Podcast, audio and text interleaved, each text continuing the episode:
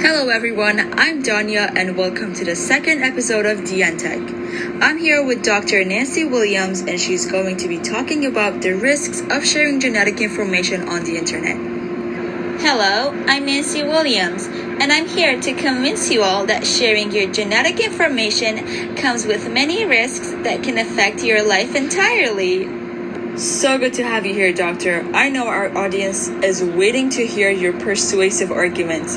Do you mind starting with your first one? Sure. In most cases, customers mail in a DNA sample for sequencing and then get both raw data and an interpretation of the genetic profile.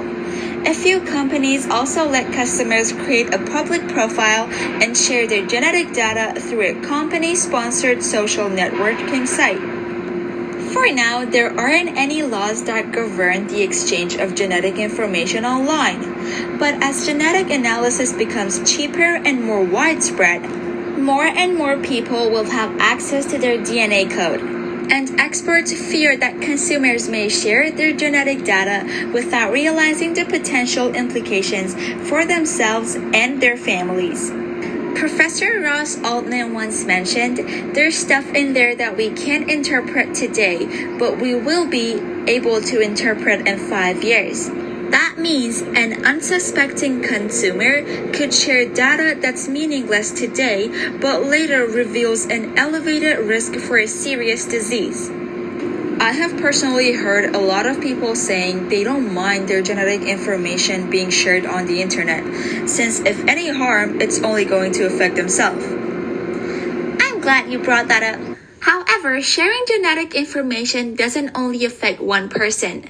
I understand that bonding over a similar genetic backgrounds sounds relatively harmless.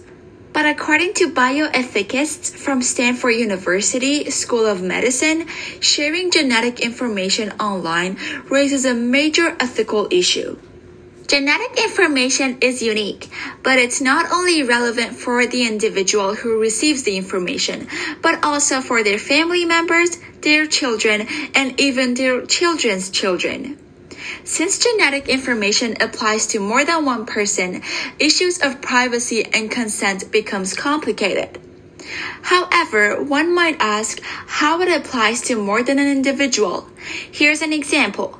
If you receive information on your breast cancer risk and share it with others, you might also be sharing information about your daughter's risk of breast cancer even though she never consented to have that information shared. Therefore, sharing genomic information online can compromise individuals' privacy without even noticing it. Oh, that is very interesting. Besides individuals and their families, does sharing DNA information online have any impact on the society? Absolutely. An individual who shares genomic information stands the risk of experiencing genetic discrimination. Genetic discrimination occurs when people are treated differently by their employer or insurance company because they have a gene mutation that causes or increases the risk of an inherited disorder.